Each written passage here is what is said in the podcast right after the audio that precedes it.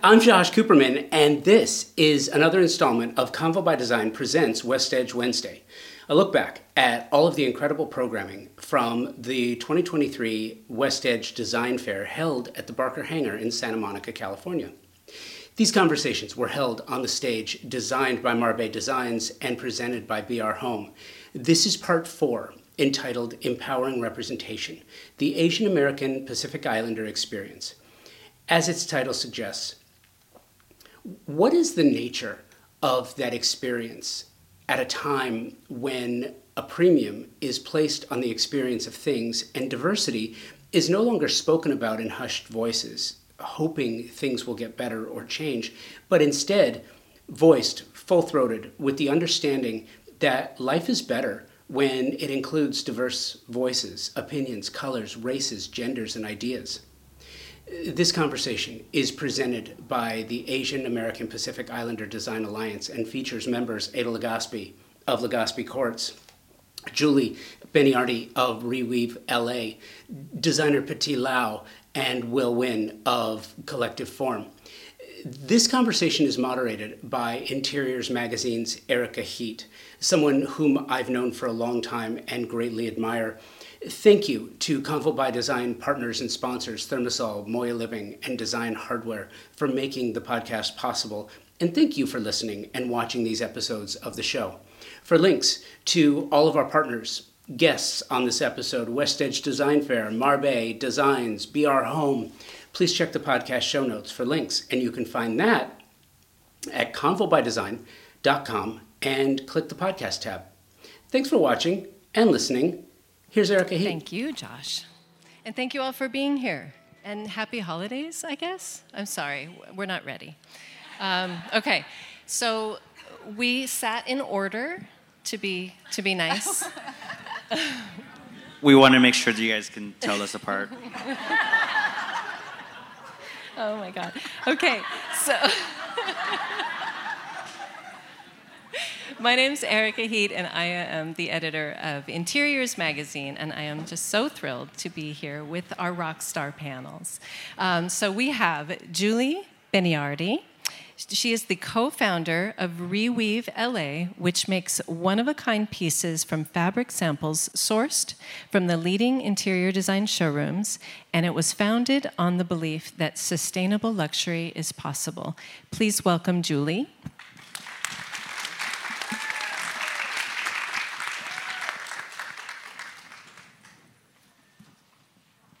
Julie. We have Peti Lau, an international interior designer specializing in high end residential and commercial designs, and has developed a signature style she has coined Aristo Freak. Please welcome Peti.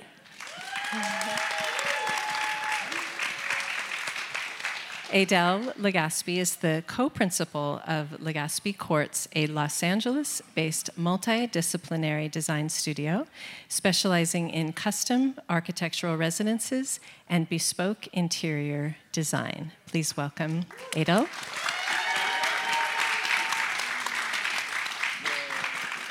And finally, Will Nguyen is the principal of Collective Form, which connects architects, interior designers, and developers with Europe's most celebrated furniture, lighting, and home furnishing luxury brands. He is also the president of uh, West. Please welcome Will.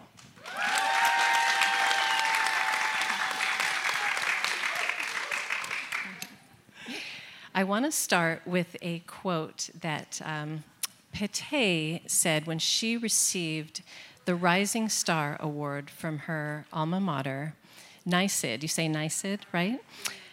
New York School of Interior Design. I feel so proud and honored to be part of an industry that's so supportive of everyone. And it's not a sense of competitiveness, but a sense of how can we make each other better and how can we be better and improve the lives of others. Design is for everyone. So thank you for that beautiful sentiment. So I'd love to start by asking each of you how you came up in design in your own words. So do you want to start, Will? Okay.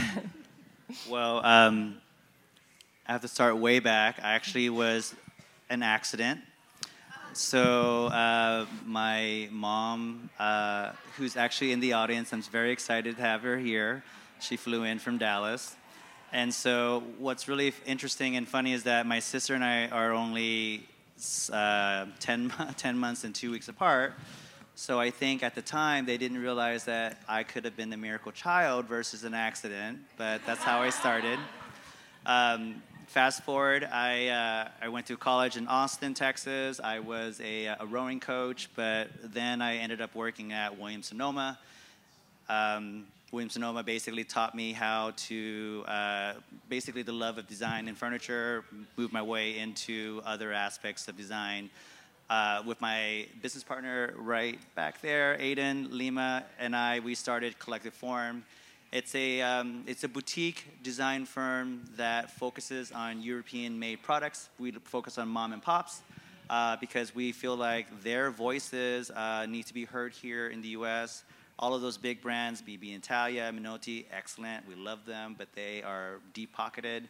Uh, and so we bring the makers that are smaller, that are still creating really beautiful product and we actually uh, find a voice here. And we have 12 showrooms throughout the U.S. Um, and so we're uh, located here in LCDQ at Legends, and we're very excited to be here. So yeah. Hi, um, so my name is Ada Legaspi, and I'm from, I actually was born in the Philippines. I came here when I was six years old, and I'm the youngest of four daughters. Um, I got my start in design actually working for Kelly Wearstler during you know college, and um, you know as I kind of came up into design, I worked in a lot of architecture firms, and worked at Jamie Bush's office, and eventually opened my practice.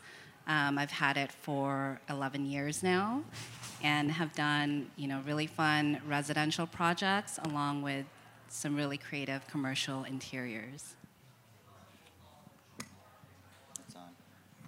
Hi, my name is Peti Lau, and I didn't start out like you know how kids are like, oh, when I was a you know three years old, I would move furniture. That was not me at all whatsoever. I was always a creative, and I loved music. So every Asian kid loves to play the piano. so I was playing the piano, and then I actually started singing, and I found a voice in singing, and so I was training to be an opera singer. I really wanted to be going to Juilliard and and lit, you know, and have that. Um, but then when my father passed away when I was 17, that trajectory changed, and I, and I was like, I don't think I want to do this anymore. And so I kind of basically ran around the world trying to figure out who I was, and I somehow ended up living in Thailand. And um, I started a clothing line for chefs. I started a restaurant. Um, and then I ended up designing a restaurant for a hotel, not even thinking about interior design. And it wasn't until my friend's father, who was an English businessman that lived in Russia, but lived in, you know, bought villas on the island that I was living. And he was like, hey, I love this restaurant that you did. You know, do you want to come and do my house? And I was like, sure, okay. and, um, and throughout that time, prior to before that, I always felt like I didn't know who I, I, didn't know like I was a designer. I was I couldn't say like I'm a restaurateur because I didn't really feel like a restaurateur. So design really kind of found me and as I was, you know, figuring it out how to do it, I just would go to the market. I would find a, a workroom to do my window treatments and I found someone to do the plants because it was very like, you know, and I was like, wow, this is really fun. I really like this. And so I ended up deciding to move back to the States and I moved to New York City and went to the New York School of Interior Design. And that was about um, over 12 years ago. And so here I am. Hi, I'm Julia Benniardi. Um, I s- sort of had the unorthodox path of um, becoming a designer. So I actually went to the USC Business School. And um, when I was working for a company um, and I was going to law school in the evening, I went to Southwestern Law.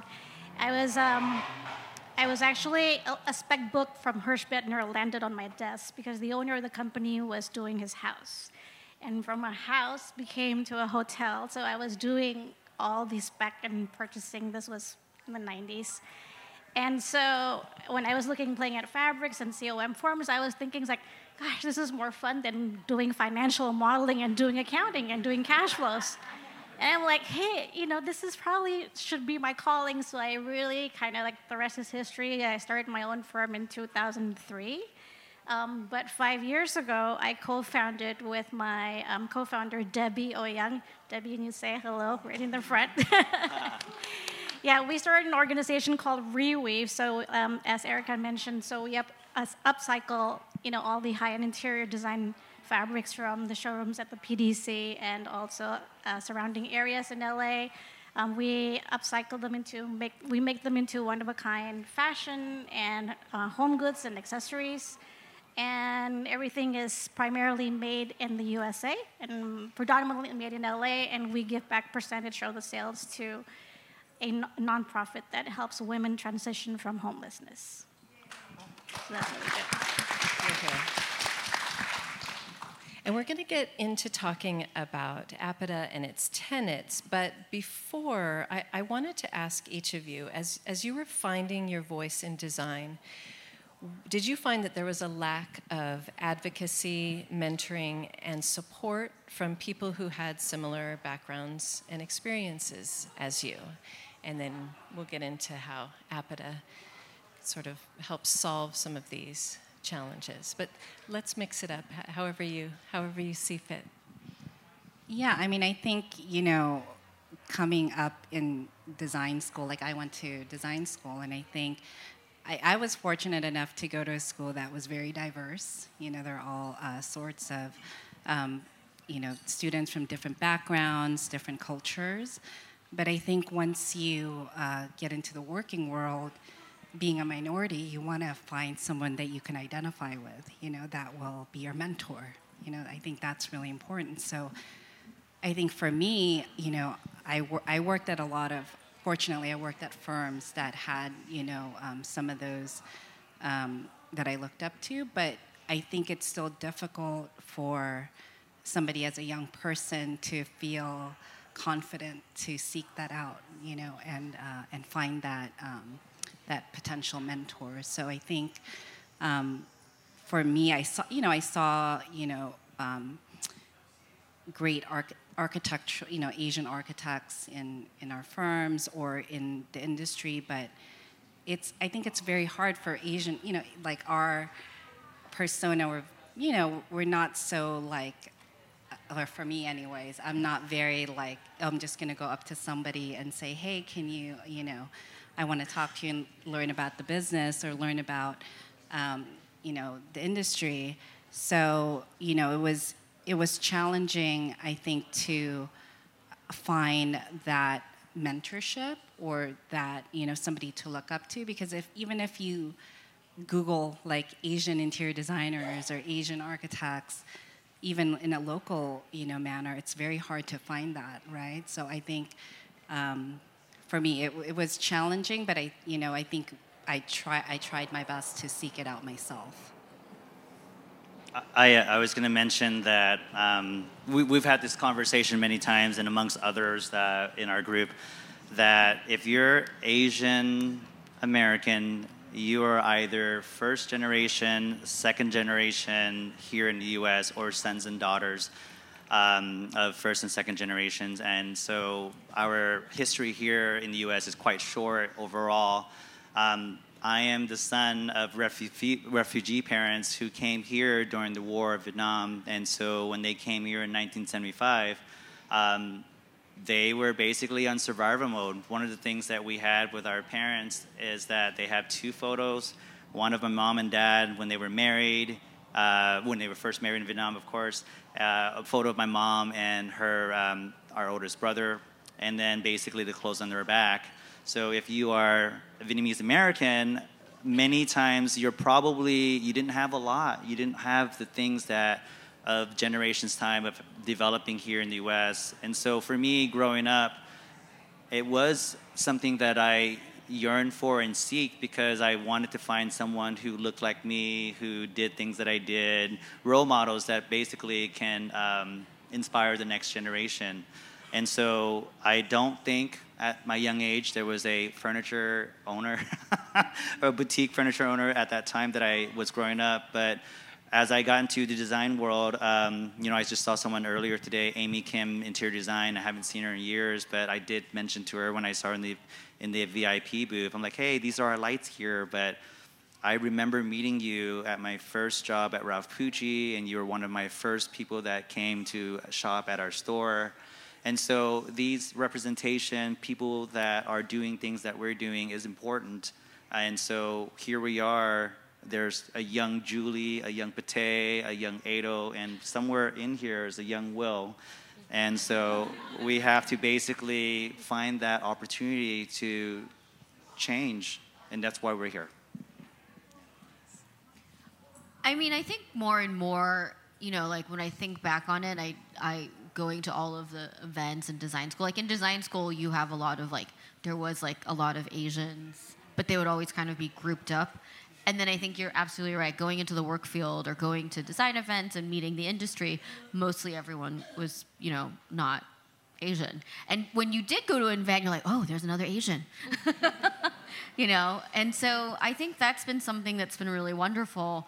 And I think part of the APIDA that we've, you know, been launching and, and we have, we're, have, we're having such an incredible feedback and like everyone is just so excited to be a part of um, you know, be a part of a, a, community. And I think what's so interesting is we're all feeling that. Every single person has a story, and everyone is relating to this. And so it's really exciting. And you, it's like this thing that kind of got started, and then now it's growing. And you know, as you lift, rise as you lift is one of my, um, you know, mottos. And I think it's something very, you know, true to this day. And in many also different industry, whether it's entertainment, it's also the design and home and architecture. So it's really exciting time to be Asian.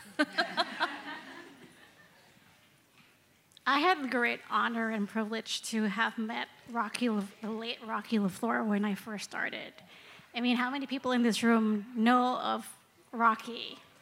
Yeah, so he's well loved. And when I first met him, um, he was very welcoming. He spoke to me like I was a big boss, even though I just started in the business. And he just told me to show up at everything, at every function, and ask questions. Don't be afraid to ask questions. So I look up to Rocky as my first mentor.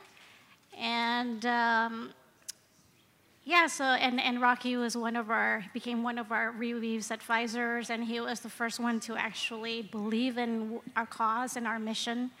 Um, so he's been a fixture in my life. Yes. Love Rocky.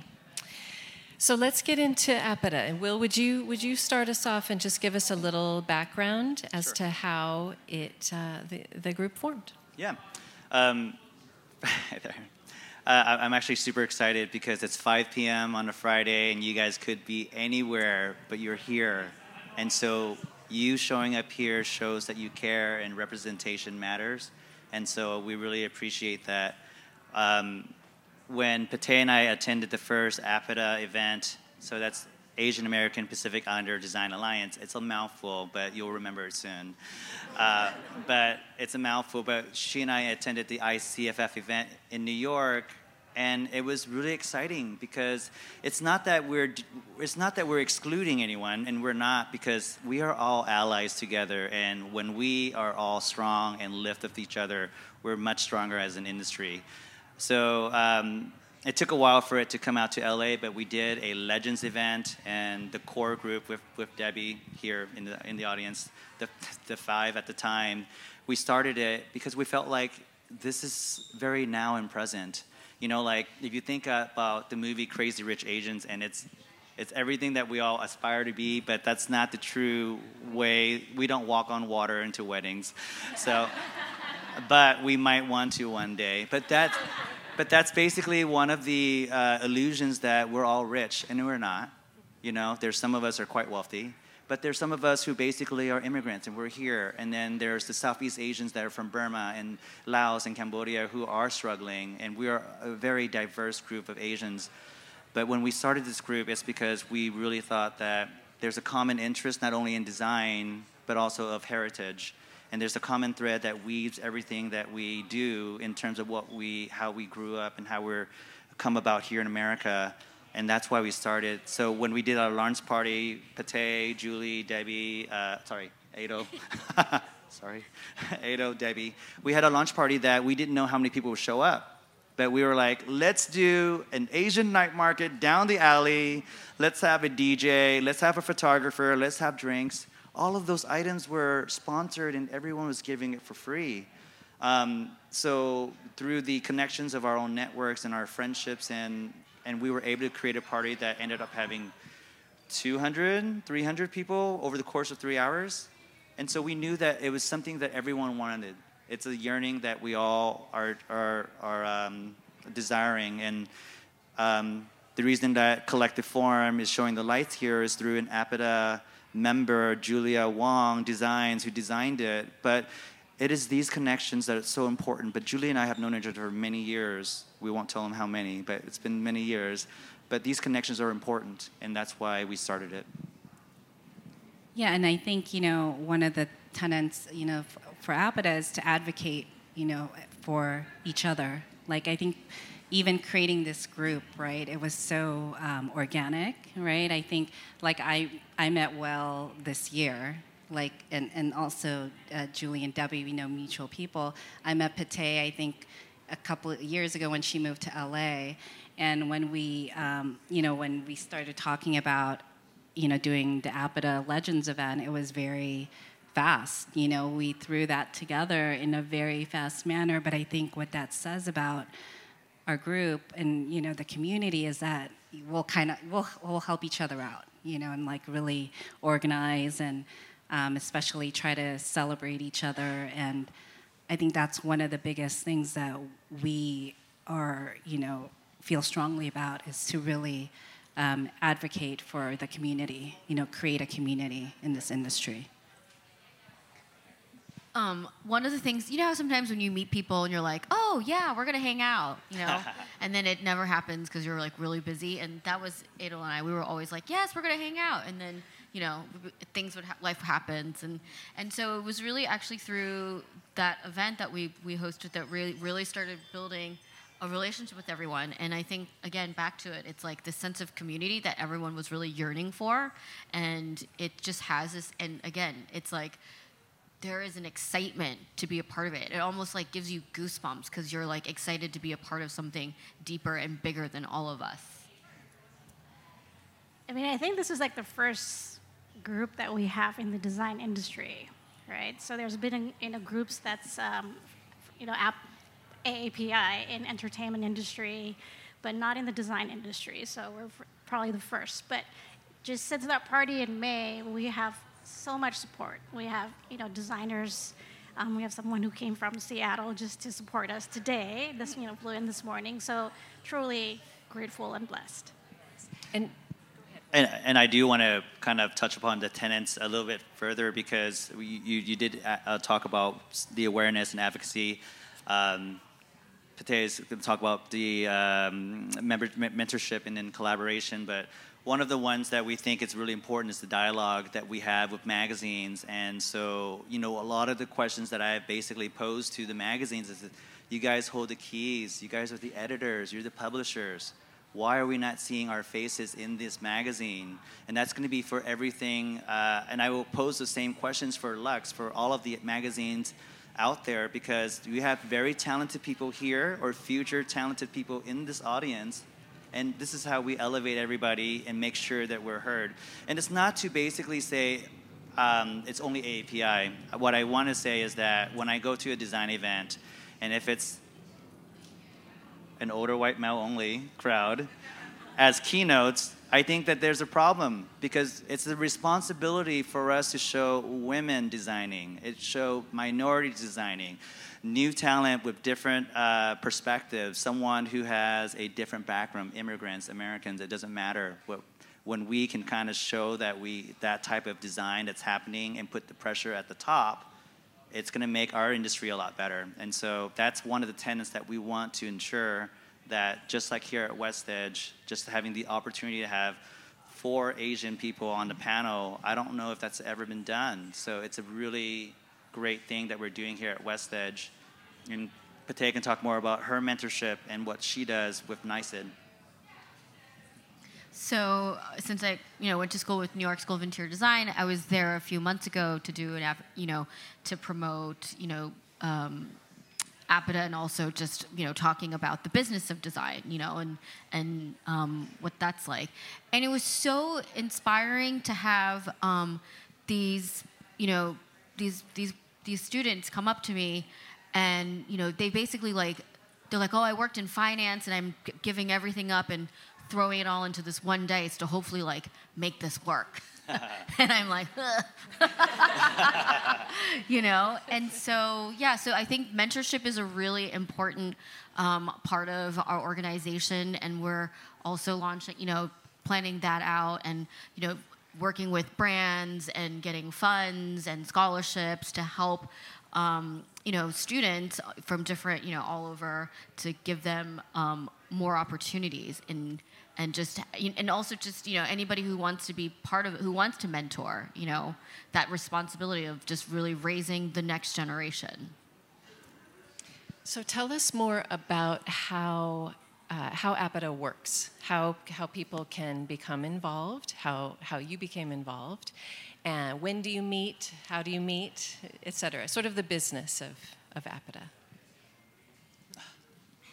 Well we're currently setting up the organization as we speak and trying to figure out there's a whole the, the main one which is like the governance and trying to figure out whether we're going to be a 501c3 or a 501c6 and we're just kind of in that process of figuring all of that stuff out. And then we've also broke it down through um, the different uh, regions. So we have the west which is all along the west coast. We also have uh, central is it All right, I'm Yeah, just gonna I'm cut you gonna- off real quick because all they care about is drinks and parties. so we're gonna cut through, and that's how we meet. We meet at design events like this. We go to different events throughout the uh, ar- uh, LA, SF, and then we eat and we drink because Asians, if you have food and drinks, we're always there. Raise your hand if you love food. Thank you, because later afterwards at the VIP booth, we'll have drinks. But I would say that our dinners, our family dinners is what we've been doing. So we're calling it family dinners. Um, Ado termed the coin. Um, and basically, we meet a few times a month where it's like vendors, it's designers, it's architects, it's a husband or plus one, or even a, we had a child come as well, future designers. But it is the dinners that really has united us. You know, we have a really strong team of volunteers with Grace here in the front, and we have Lynette in the back somewhere. I, Janice, my buddy, where are you? Oh, Janice, right here. Um, and then Debbie, of course. But, you know, it is these events that have connected us, and it's the networking that has really uh, been the the winning uh, strategy, the winning note. And so, for example, I met someone at dinner, and that person ended up helping us install, and that was someone that we met at is Philam Construction. So through these connections, we're able to kind of expand our our uh, vendors and outreach.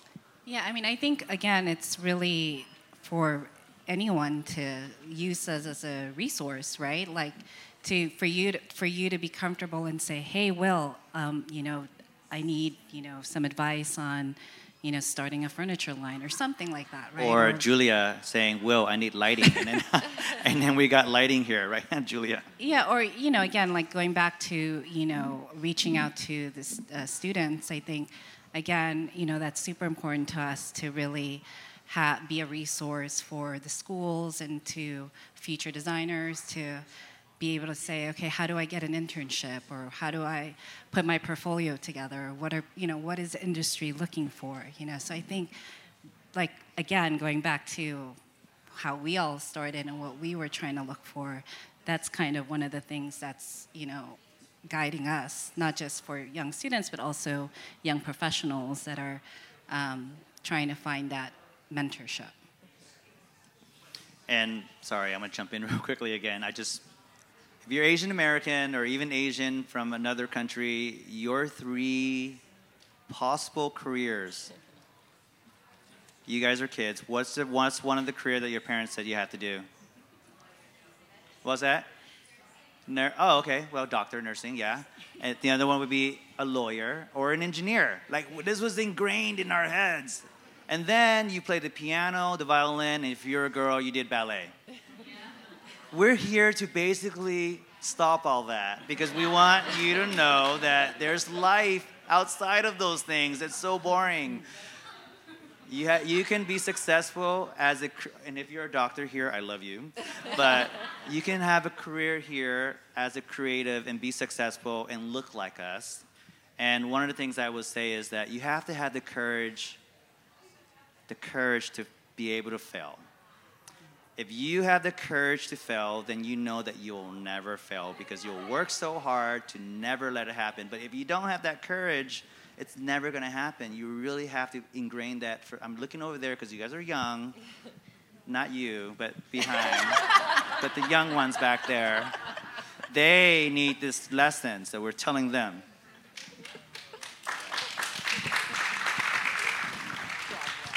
Was that part of your story? uh, Expectations within the community and attitudes toward a design career? I mean, I come from a family of entrepreneurs, so the way they see it is if I can make money in design, they're good with it. So, Yeah.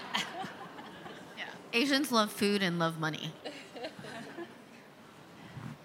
Yeah, I mean, I think, you know, like Will was saying, like you have to kind of check all those boxes. And for me, I was fortunate enough that my uncle was an architect. So it was, you know, easy for my mom to be okay with the path that I took. But, you know, again, to be an entrepreneur, that's scary, you know, for any parent, right? So I think, um, you know, again, like what Will's saying, it's like you have to really have the confidence to uh, to try it out.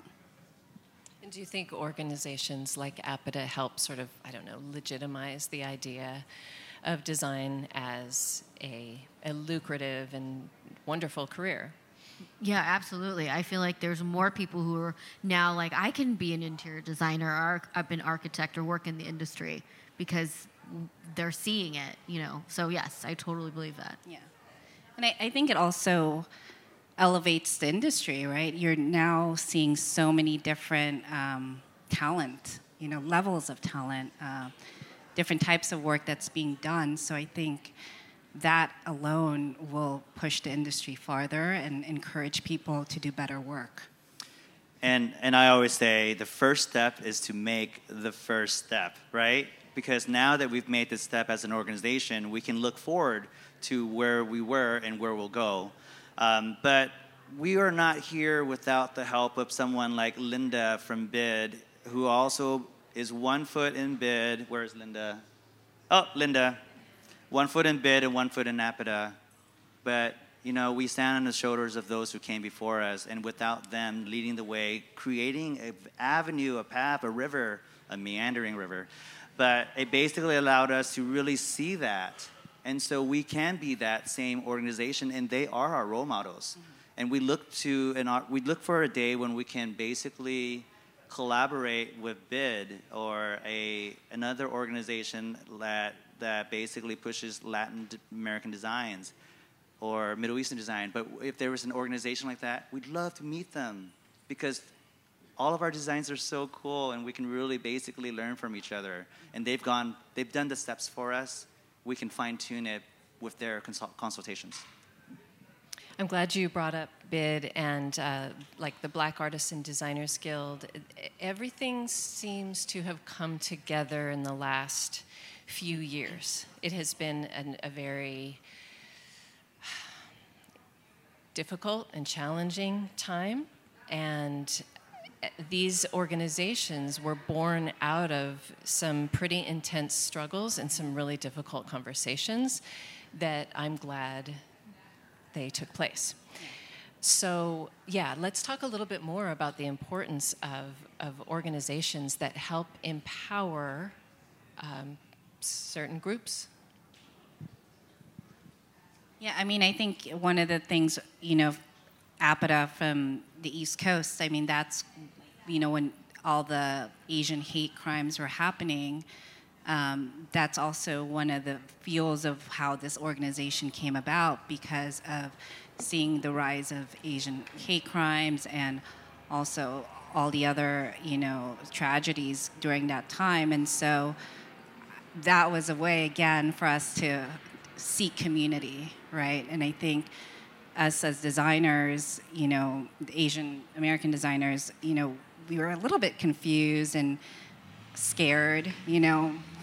My mom was telling me like, "Am I allowed to go outside?" Like because you know she's like, "You're seeing all these senior citizens getting harmed in uh, San Francisco," and so I think that was you know one of the ways for us to to connect, you know, with this organization. So definitely, I think all the things that were happening at that time definitely influenced um, groups like us.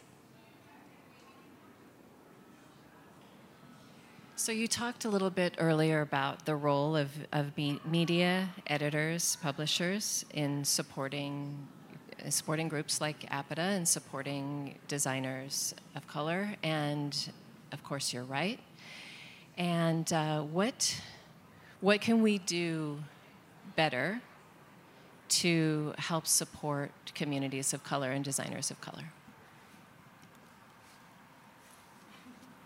I think a dialogue is the most important thing because I think that a lot of times when you are holding the keys at, um, at the top of these great uh, shelter magazines, it is intimidating as well because you don't want to do the wrong thing. You don't want to look, um, let's say you're the editor, the publisher, the owner of Sandow, or you don't want to make the, take the wrong steps. So what I would say is, someone like you in power in those organizations, reach out to an organization like this that's starting up. It could be Badge, it could be Bid, it could be any one of us. And that dialogue alone is already a step forward that hasn't happened before. So by having this conversation now where we can have uh, opportunities for us to show the representation of our designs, collective designs here, um, it's great because better voices, better eyes, new ideas, it's so important for all of us to see that. So important for the young ones to see that you know, we, we have paved the way slightly from people who came before us, and we will continue to do that because we know that there's a whole army of people behind us that's going to want the same thing, and we want them to be successful. Yeah. And that's, that's, that's what I would recommend. Do you have any any thoughts on that or yeah and i think just to add you know seeing other different faces right? Like you know we it almost becomes this thing where sometimes magazines check off the boxes of picking the same people because they meet a certain criteria or minority group and so they're showing the same types of people. And like look at this room. For example there's so many different designers of different cultures and minorities that you just have to seek out like badge or bid or us or any other group and you have a full resource to, to find different talent. So. And we had a dinner. and our dinner, we talked about co- uh, tokenism, right? Like, typically you see the same type of people, same designers there, but I would say for the magazines and the heads of all the magazines, look for other designers. They're going to be in our group. They're going to be people who you haven't seen. Find those people, and then basically have a broader perspective of design. Yeah, or reach out. Like a lot of times we go to events and stuff like that, like talk, just have that conversation, introduce yourself, and don't even think of yourself as Asian or whatever. Just have you know, get out there and talk to people, meet people, and you know that's and and and develop the relationships because that's at the end of the day that's what it's it's all about, right? It's the relationships that we develop. Um, in a reweave's case, I think we're touching a touchy subject, which is textile waste. So that's something that we are really also wanting to uh, get media to take notice. Um, we're starting to do that. And um, what we're doing with what we are actually doing with upcycling with the textile waste. Um, when I started in the business, I had to, you know, the, the, all the showrooms were giving me envelopes for us to return the unused fabrics but I think in the industry is now doing away with that just because of rising costs, et cetera. Um, but that's something that needs to be really addressed because a lot of manufacturers, um, you know, for me as a designer, because I'm really appreciating the cost of sampling, and I really have respect for the manufacturers, you know, to be giving us these fabrics. But I think a lot of designers are taking these samples um, for granted, and so, you know, we, Debbie and I, we, we get a, we've collected over 13,000 pounds of textiles, unwanted textiles, just in the past five years from the high-end showrooms. Um, so, you know, so we just wanted to kind of amplify that story and um, uh, to help us, you know, recognizing the textile waste in the industry. It's an incredible thing that you're doing, and you're you're making art out of it too, which is extraordinary. So thank you for what you do. So let's let's go back into those core tenets for, for a few moments, and we we will have time probably for a couple of questions. So please um, be thinking of questions, and so we'll open it up in just in just a few minutes.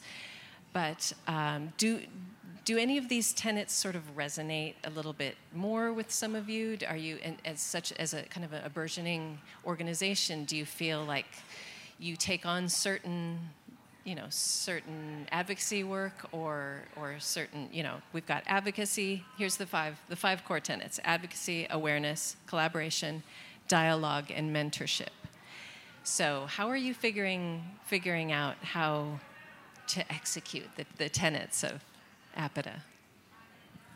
Well it's a lot. Uh, I, I think that because there's so many different ones what where I think that I'm probably most effective would be to be able to speak to um, companies, uh, showrooms, uh, design um, fairs, as well as publishers, because I feel like I'd like to see our voices at all of those events, at market weeks, at basically uh, in magazines. Um, speaking to major sponsors, like say Monogram, if you're over there listening to me, uh, you know, there would be great uh, opportunities for us to kind of all speak because um, those are the. I'd love to see an ad with an Asian person in Monogram, for example, or someone designing a textile for a venerable collection out of France. That's an Asian person. So if those are the things that we could change, and it doesn't have to be Asian, sorry, let's not limit that. But if we can change some of the design designers in those aspects by creating a aha moment, like why why aren't we tapping an Asian person creating a chinoiserie for a venerable collection? We should, and so that's where I feel like I'm strongest in terms of advocating for this um, organization. I mean, in, in adding to Will, you know, for me, it's advocacy in terms of um, lifting everybody up in the industry, young and old, in, in you know in our group, um, and you know again celebrating each other's wins. Right, I think that's important, even internally. You know, rooting each other on because I think one of the things that we notice, especially in our group, we're all uh, business owners, like sole, you know, solo entrepreneurs, and I think at times that's very isolating, right? Because you want to be able to say, hey, uh, you know, do you have some advice for this? I'm going through X with a client. So I think I feel like having this, you know, we call it a family because you can tap into each other's network internally and um, be a resource for that. So I think, you know, for for our industry, like uh, that's important to me because I would love to have had that when you know starting my business, and I think that's important for younger designers to have access to, and also for students to have access to. Yeah, and just being a professional, like, oh, who do I who do I reach out to to, you know, to like a, a good attorney for a new project that I'm working on or something else. You know, like who do I reach out to for um, business advice and management and all of that. So we, so I think it's just like having that community and and being able to like talk, reach out to someone, developing relationships, and then food and wine. but I think one of the key ones that uh, for Reweave, you guys have a collaboration uh, that you might want to mention. Yeah. Yes, thanks. Um, so as I mentioned, so in the past five years, we've collected over 13 pound, 13,000 pounds of textiles just from the, um, from the showrooms. We do get calls from designers and they ask us, oh, can you pick this up and you pick that up? And we're always saying, no, you have to return those to the showrooms. But, you know, Debbie and I pretty much essentially have collected mountains of textiles, so, but we can't, we're a two women team, so we can't move the mountains of textiles ourselves. So we definitely need the community to help us and support us with that effort. Um, so this year we've um, we're fortunate to have collaborated with um, historic textile house textile house Rubelli, um, based in Venice, and well, essentially we're collaborating with all the showrooms who are believe in our mission and sustainability, like Elitis and Thibaut. Um, but also, we're collaborating with um, George Esquivel, a famous LA, shoe ba- LA based shoemaker, and as well as an artist based in Washington, D.C. Yeah, because you, the storage must be a huge part of this undertaking. Yes, we didn't want to be in the storage business, but it's part of the issue that we have to face.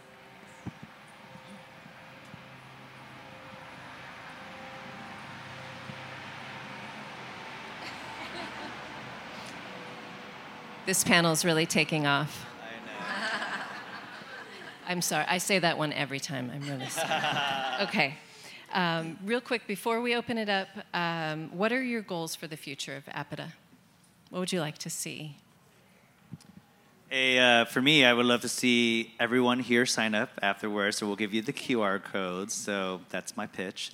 But um, the goal would be for me, like to see a robust community where we can tap into a young person kind of tap into basically, hey, how do I meet and connect with someone and, and maybe get it, uh, work with somebody for a career? But even as venerable professionals like ourselves, we still need help. So there are other designers on the New York side that could really give us some knowledge in terms of how we could work um, certain angles in terms of with, with different uh, magazines, with different design houses. So it's a continuing education that doesn't stop um, for any of us who are professionals now, but it also is going to continue to help younger ones that are coming on board. But we want to make the impact at a younger stage. And so I know I talked to Rios, and Hui is back here, uh, the partner at Rios Architecture. And I basically said, we have these kids that are the inner city in Chinatown. We should invite them to your campus and we should show them that this is what we do. It's fun. We get to decorate. We get to make things. But if they don't see it at that young age, they won't know that it's possible. So in my dream, if we can expand and do that and inspire the kids, they're the ones who are going to change this world. They're the ones going to basically want to upcycle. They're the ones that want to make sure that our earth is basically here when they're alive and their children. So, yeah, that is going to be what I would wish for our our organization going forward to inspire current people and the next generation? I'd love for like you know people who are professional that's non-asian but um, that are coming in with their expertise so that they can help you know build a community and and have you know provide more businesses and more advice so i'd love you know not just designers and architects and like, like many you know just different people in our field i think that having that resources and would be so incredible because again i truly believe in relationships and you know most of the time you're you build those relationships when you um, have that time to actually like converse. And so these dinners are really great because you build a little relationship beyond just saying like, "Hi, how are you?" You know, kind of a thing when you're at an event. Um, so yeah, I'd love to see more people involved and, and wanting to be a part of it, and you know, and, and helping each other grow our businesses. Yeah, I mean, I think one of the things about you know you know, for us as outreach, I would love to see, you know, more um, outreach in schools again for, uh, you know, our organization to, you know, do mentorship. You know, we have so many design schools in Los Angeles alone. I think that in itself would be a great way for us to connect um, to not only Asian Americans, it's just to the student body, and to really um, help them and guide them in the future. Yeah, raise funds for scholarships and potential opportunities, and you know, going to Maison or going to you know WestEdge and inviting them to real life experiences. And, and, oh, go ahead. We're, we're starting to do that now too with what we're doing. So we opened up the. Uh, we actually have our VP here from Seattle, James Fung, in the front here. But he flew in from Seattle, so we actually have started opening up other chapters. So Seattle has opened. We have 10 minutes. Uh, Seattle, and then basically San Francisco has also uh, is another chapter that we're opening with Naz uh, Nozawa, Alicia Chung, Lichtenstein from Studio Hema. They're going to head up that portion. So we're kind of doing the West Coast, and then we'll obviously need Las Vegas and Colorado and Denver. So those other chapters are the future. But once we get this integral stage ready, the other ones can follow suit. Yeah, and Julia. You were asking about what's next, right? Basically, where are my goals? So, my actually my personal goal is um, I serve on the USC Marshall Business School board, and um, during COVID, I actually put together an event. Um, it, it, was titled, I think it was titled uh, "Design for Your Kind of COVID Environment Space." Um, we were fortunate to have Gary Wheeler, um, the then president of ASID, um, speak to our group. And he, one of the things that Gary said to me really resonated with me was, Julie, I wish I had taken a business class or business course or actually studied, you know, so business, so I, so I can know how to run my business better. And there was a lot of things that I wish I had known. And so I was like, um, and I also, actually, Debbie and I were invited to speak at the USC um, Roski School of Art. And there were actually business students in the class, but there were a lot of fashion students who also said to us the same thing that they actually wish they could also learn some business. So um, I also serve on the Otis um, board of Otis, our school board of governors. So I think my passion right now is to actually create you know, not just for APIDA, but also like a joint degree between business and the creatives. Nice. I want to take that class. Josh, do you have a mic back there? He's ready. Okay, so we have we have time for like one or two brief questions. Please keep it keep it brief and don't be shy. Come on. Don't be that Asian stereotype where you don't raise your hand in an audience. So.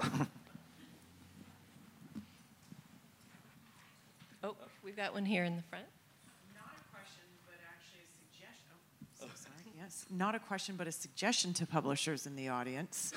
And that is how do we make it possible that we can get more representation? And how about when there's the form when we're filling out for designers to submit their work?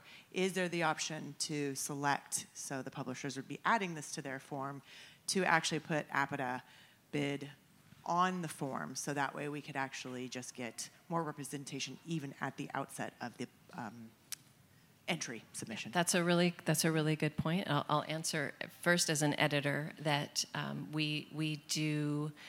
Uh, value organizations, you know, such as ASID, IIDA, et cetera, et cetera, AIA, and there's no reason that these shouldn't, these um, other organizations shouldn't be at that same level.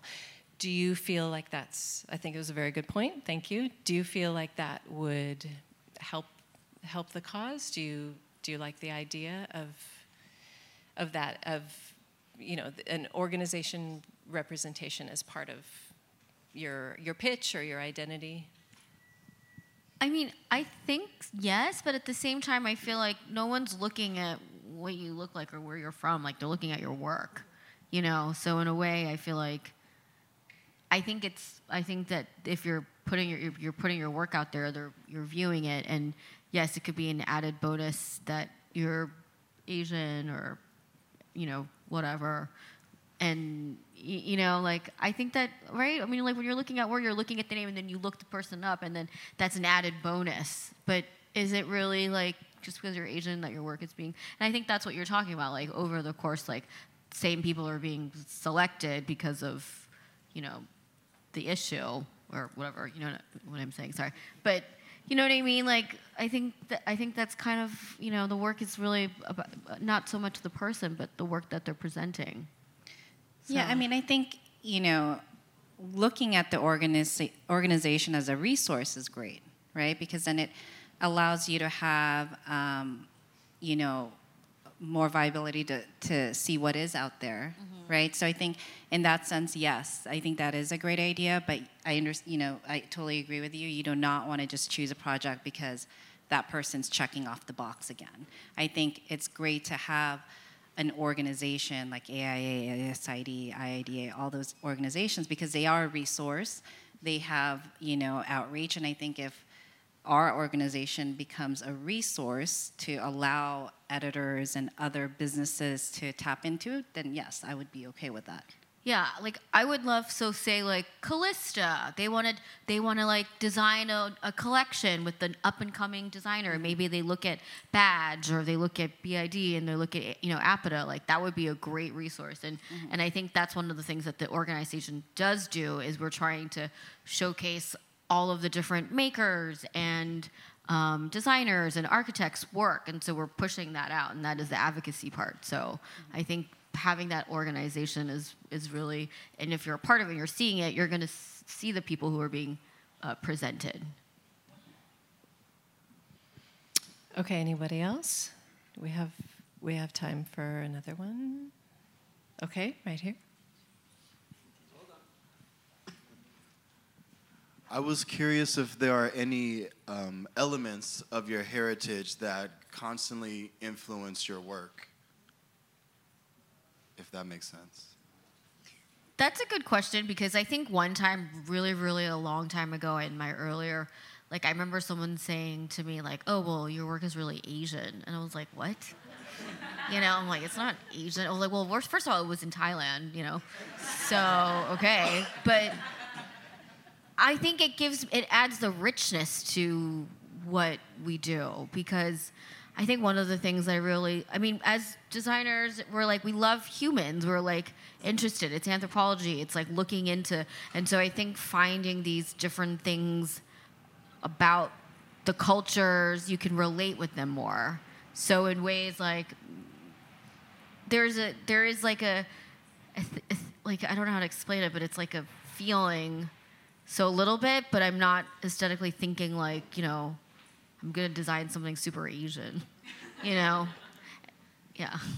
And it's actually it's funny. I just got asked to do like a like a commercial project, and it's like a in the J- Japantown downtown, and they're like, and the whole space is like they're trying to redo. I'm like, well, everything is when you think of Asian, you're thinking red and lanterns, and I was like, can we like get away from that idea? You know, so it's kind of funny that you you ask that question because I think about that sometimes, and especially since someone a long time ago was like, "Well, it's really Asian." I'm like, "What does that mean?"